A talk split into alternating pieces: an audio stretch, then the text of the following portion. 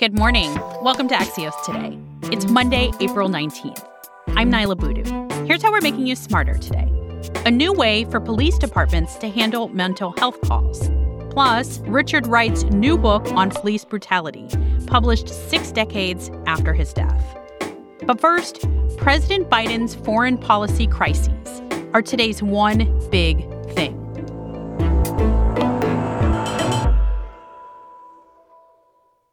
Russian opposition leader Alexei Navalny has been on a hunger strike in prison for three weeks, and this weekend his doctor said he could die soon. It's just the latest in a string of events from overseas that could become major crises for President Biden. Axios' world editor Dave Lawler is here to catch us up. Dave, I wonder if we can start with Alexei Navalny. Can you remind us what we need to know about Putin's most public enemy? Right. So Alexei Navalny is an anti corruption activist, and he was poisoned last year while he was on a flight between Siberian cities. And so he was eventually taken out of Russia to Germany, where he recovered. And while there, the authorities said they had discovered that he was poisoned with this nerve agent Novichok, which is used by the Russian security services. Navalny returned to Russia, where he was arrested on basically charges that he had violated his parole while out of the country. And so he has since gone to prison. He was being denied the medical treatment that he'd requested. He went on hunger strike. It looks like his health is in very, very dire condition. His wife recently visited and said he was too frail to stand for long periods of time. So he certainly looks like he is in a pretty perilous position in terms of his health. People might remember the massive protests that took place across Russia when he was arrested. How are we expecting Russians to react if he does die? So there are efforts right now to mobilize a protest even before he dies. To uh, the Save Alexei Navalny is the theme of the protest. We know already the State Department has said that there will be repercussions for Russia if he's allowed to die in prison. This is a figure that the Russian opposition has mobilized around, so we can expect some pretty clear shows of dissent from inside of Russia as well. But right now, what his supporters are saying is that if he's able to get the medical treatment that he's requested, this can be avoided. Another story coming out of Russia is the 80,000 troops Russia has been amassing along the borders of Ukraine. Is this a pretext to an invasion? So we don't really know exactly what it's for. The CIA has said that this is a sufficient number of troops that if Russia were to go into Ukraine, they could sort of move this disputed line of territorial control to the west into Ukraine. There are a couple other objectives that they could potentially seek to fulfill there. But right now, it's just a very menacing sign on, on the border of Ukraine with these, like you said, 80,000 troops. And Dave, you wrote a piece over the weekend connecting this situation in Ukraine with a few other foreign policy crises that President Biden might be facing.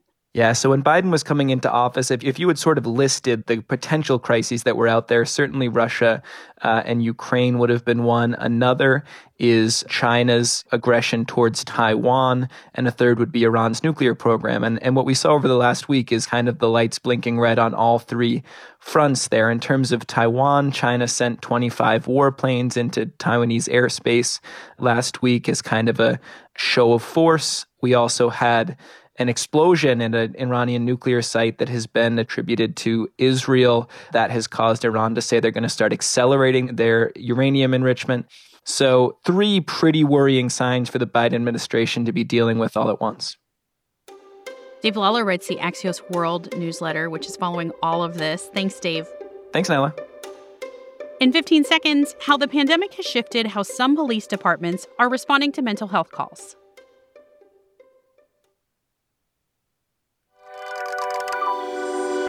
Welcome back to Axios Today. There's been a movement in American policing to have trained mental health officers respond when someone's experiencing a mental health crisis. This is either with a police officer or sometimes in place of an officer. And we've seen pilot programs like this in cities like Oakland. But in Tampa Bay, they're outfitting police officers with virtual support. Ben Montgomery with Axios Tampa Bay is here with us now. Ben, how does this work? Well, essentially, anytime an officer in the few police departments that are trying this out so far or gets dispatched on a distress call where they're dealing with somebody who's going to be in some state of mental distress, they take with them a tablet where essentially they fire up an app and they can connect the person in mental distress with a counselor virtually so that that counselor is sort of better equipped sometimes than a police officer to help the person connect with the mental health services they need. And is the idea of having a virtual mental health counselor something that's happened because of the pandemic? Yeah, that's exactly right. A couple of things are at play here. One, the number of people in mental distress right now, unfortunately, is getting bigger. It's put burden on police departments who deal with more and more of these types of calls. And so that has dovetailed also with the familiarity we're all getting with telehealth, telecommunication, with talking virtually with people through a screen. Are there any drawbacks to this? Well, you know, ideally, I think you would want a mental health counselor on every one of these calls in person. Obviously, you can communicate better, you can assess the situation better, but that's just not a possibility right now. So, this seems to be a temporary fix in these kinds of situations. Ben Montgomery is one of Axios' Tampa Bay reporters. Thanks, Ben. Thanks so much. Here's what else we're watching this week.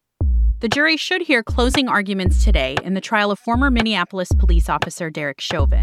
He faces second degree murder, third degree murder, and manslaughter charges for the death of George Floyd.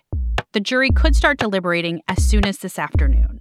And later this week, the US should make a decision on the future of the Johnson & Johnson vaccine. Right now, the CDC and the FDA have recommended pausing the use of it. But Dr. Anthony Fauci said this on NBC's Meet the Press yesterday. I think by Friday we'll know which way we're going on this. My estimate is that we will continue to use it in some form. I doubt very seriously if they just cancel it. I don't think that's going to happen. And author Richard Wright has a new book coming out tomorrow. As one of America's greatest writers, why is this new book coming out now, six decades after his death?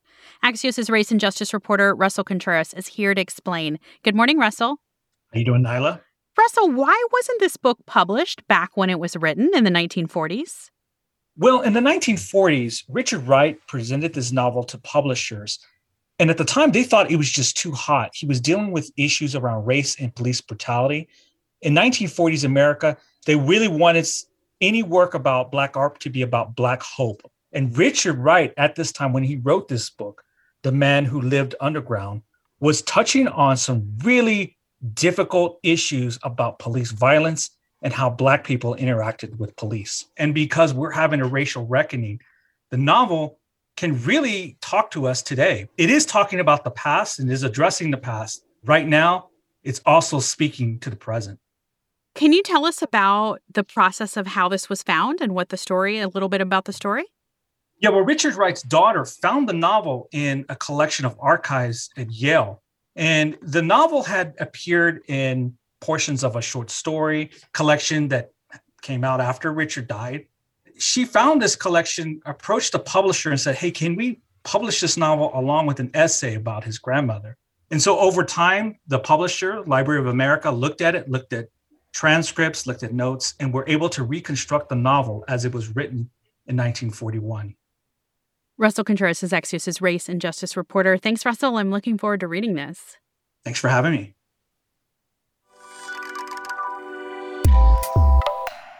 That's it for us today. You can reach our team at podcasts at axios.com or find me on Twitter. And if you have a minute to give us a review, we'd really appreciate it. Rating us on the Apple Podcast app makes it so much easier for other people to find us. I'm Niala Boodhoo. Thanks for listening. Stay safe, and we'll see you back here tomorrow morning.